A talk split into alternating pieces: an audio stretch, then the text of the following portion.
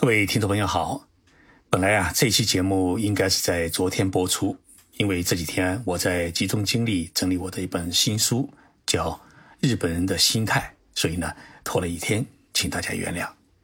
对了，这本新书呢将会赶八月份的上海书展，如果疫情平息的话呢，我会到上海书展与大家见面，我们再举行一场讲演会。今天的节目呢，我想跟大家来聊一聊。日本人的家庭生活和他们的收入以及他们的期望。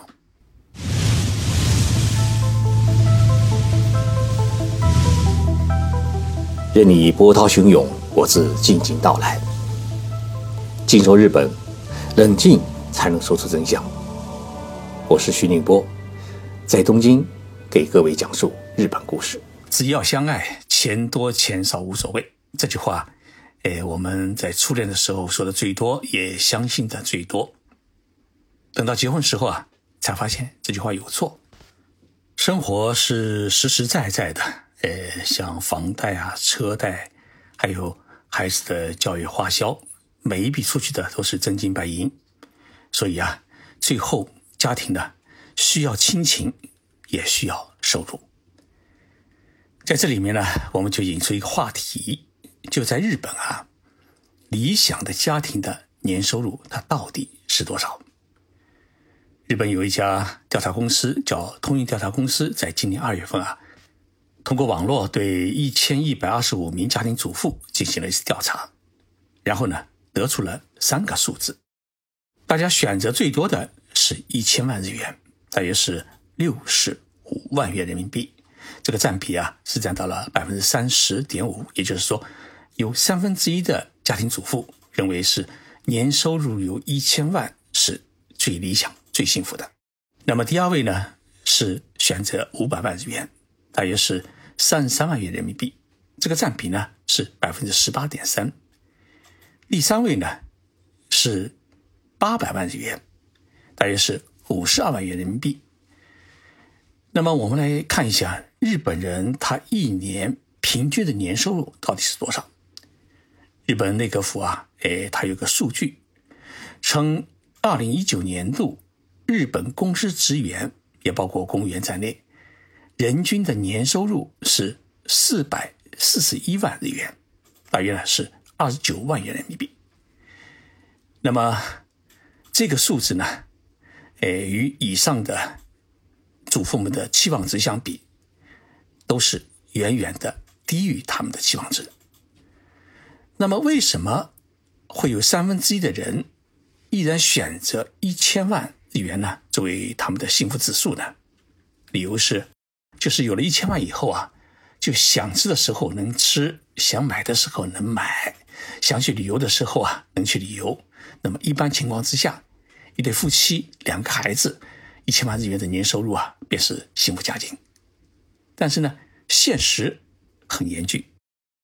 全日本年收入达到一千万日元以上的人，他的占比只有百分之五。那么，这个百分之五的高收入人群都是属于哪些行业呢？日本的国税厅它有个调查，说目前啊这些行业，电器、煤气、水稻、金融、保险、IT 是比较集中的。也就是说，这些行业里边产生的高收入人群是比较多的。那么，从年龄层上面来看，年收入达到一千万以上的人，百分之八十以上的年龄啊，都是在五岁以上。所以，年轻人找对象就先别指望一千万日元以上。那么，为什么会有五分之一的人选择五百万日元这一接近全国平均收入的标准呢？理由是，可以精打细算，不会乱花钱，也不会乱负债，实实在在过日子。在日本的八十年代的泡沫经济时期，日本女人找对象呢，追求三高。什么叫三高呢？就是高个儿、高学历、高收入。如今，日本女性呢是追求三平。什么叫三平呢？平凡的脸，平均年收入，平稳的性格。也就是说。追求普通的男人想过普通的生活。遗憾的是，日本国税厅的调查称啊，他说年收入在五百万到六百万日元的公司职员，年龄一般都是在三十五岁到四岁之间。他们所从事的职业呢，大多数是医师、药剂师、会计师、律师、教师、公务员、媒体记者和大公司职员。而这个年龄段有这个收入的单身男人比例也只有百分之六点二。那么年收入五百万日元，在东京的话，它会是一种怎样的家庭生活？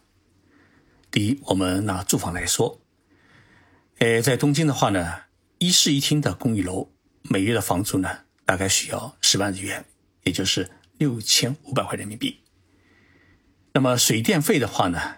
呃，一个月大概需要两万日元，也就是一千三百块人民币。餐饮费的话呢，一家人至少每个月需要六万日元，也就是大约是三千九百块人民币。那么还有通讯费，就手机啊，还有家里的上网费，一个月呢大概是两万五千块日元，也就是大约是一千六百三十块人民币。还有呢，交际费，交际费呢，呃，平均是两万五千日元。还有一笔孩子的教育费，也就是说孩子要去上私塾，也就是说补习班啊。一般来说，每个月呢，呃，至少也需要四万日元，大约是两千六百块人民币。那么，年收入五百万日元的家庭呢，他们每月的储蓄的目标是十万日元，也就是存六千五百块人民币。那么，东京呢，因为公共交通十分发达，到处是地铁、轻轨和公交车，所以呢，大家很少买私家车。呃，停车费呢也很贵，住一个停车场的话，每个月也需要三万或者是五万日元。这样一来的话呢，大家还是利用呃公共交通来出行。从以上的这个家庭支出的细目当中，我们也可以看出，日本人年收入五百万日元的话，如果有一个孩子的话，生活其实也是七七八八。那么，东京通运调查公司它问卷调查当中啊，还有几个问题也比较有趣。其中一个问题呢是这样的，呃，家庭主妇瞒着老公自己存私房钱的这样的比例是多少呢？这个比例啊是百分之二十二。那么家里是谁管钱？呃，妻子管钱的是占到百分之六十七，丈夫管钱的是占到了百分之三十三。另外一个问题，对于目前的家庭收入是否感到满足？有六十一的人表示不满足，只有百分之呃三十九的人表示满足。第四个问题呢，家里负担最重的应该是什么？呃，这里面呢，首先是餐饮费，也就是家里的日常的生活开支，有百分之六十八的人觉得，呃，餐饮费这负担啊是最重的。其次呢，水电费。呃，再其次是房租，再其次呢是还贷，然后呢还有教育费。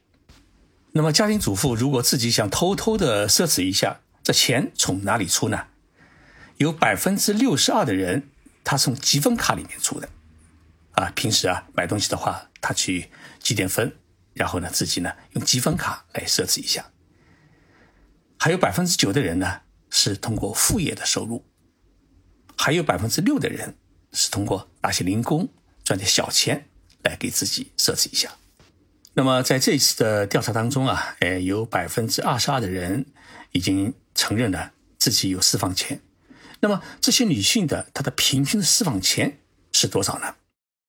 日本的金融杂志呃做过一次问卷调查，结果显示呢，三十几岁主妇的平均每人的私房钱是一百三十七万。日元大约是九万块人民币。那么这些私房钱的来源，百分之四十六是自己结婚之前的积蓄，百分之三十是自己结婚以后打零工挣的钱，只有百分之十五来自于平时从家庭开支当中节约下来的。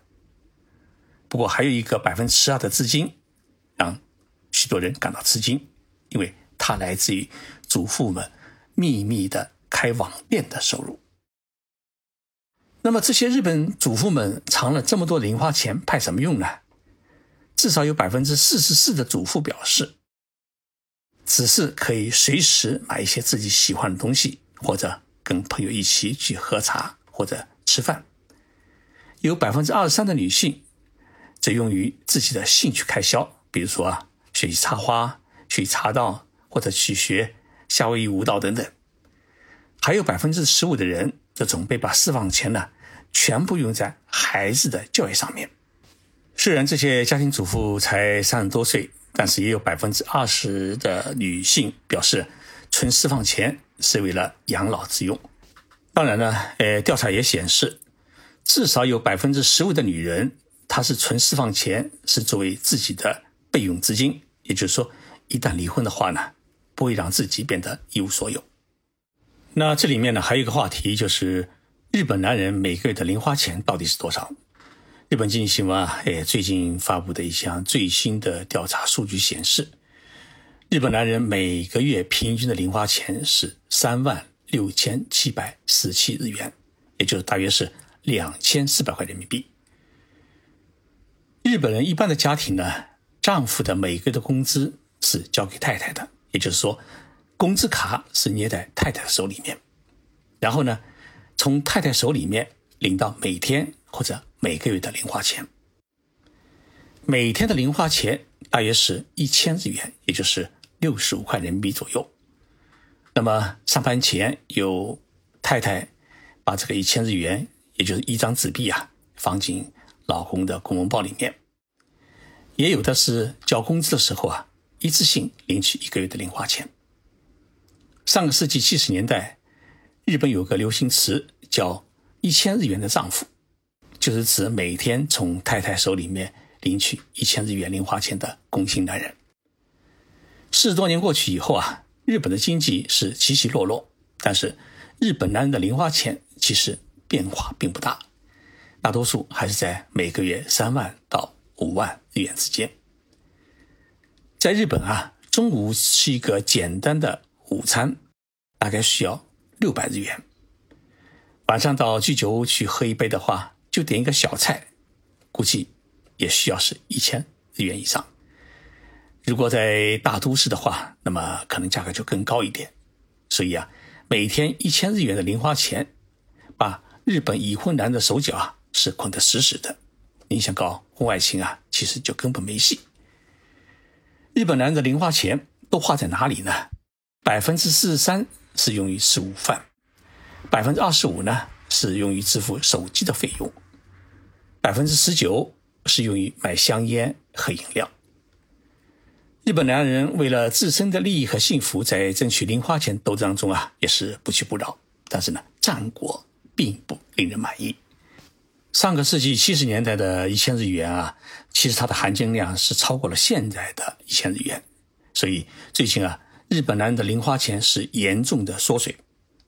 虽然在增加零花钱数额的斗争当中，他们。往往失利，但是呢，聪明的日本男人还是想出了另外的办法。比如说，许多日日本已经结婚的男人啊，每天带着太太的爱心盒饭去上班，既省去了外出午餐的时间，又不用花自己的零花钱，是个一举两得的好办法。那么省下来的午餐费呢，可以晚上跟同事们一起啊去居酒屋喝一杯。一些公司老板也理解这些男人们的苦衷，所以呢，往往会把公司员工的外出补贴或是一些临时津贴呢，直接用现金发给员工，而不是打入工资卡当中。看了以上的介绍，大家可以大致了解日本人的收入和他们的家庭生活的情况。日本人收入啊虽然高，但是呢，由于日本的物价贵，普通家庭的生活啊也过得并不富裕。加上日本人没有啃老的习惯，房子呢都得自己买，所以日本人购买第一套房子的平均年龄是三十二岁，而我们中国呢，哎，据说是二十六岁。那么在中国，年轻人买房子如果没有父母帮衬的话，估计这个第一套房子购买的年龄啊，可能也要到三多岁，甚至四十多岁。日本的家庭生活啊，哎，这个秘密我就介绍到这里。其实啊，从中我们也可以看到我们自己生活的一种影子。今天的节目，我请大家一起来欣赏上海旅日歌手，也是我的好朋友巫慧敏女士演唱的一首歌，叫《橄榄树》，是台湾女作家三毛作的词，希望大家喜欢。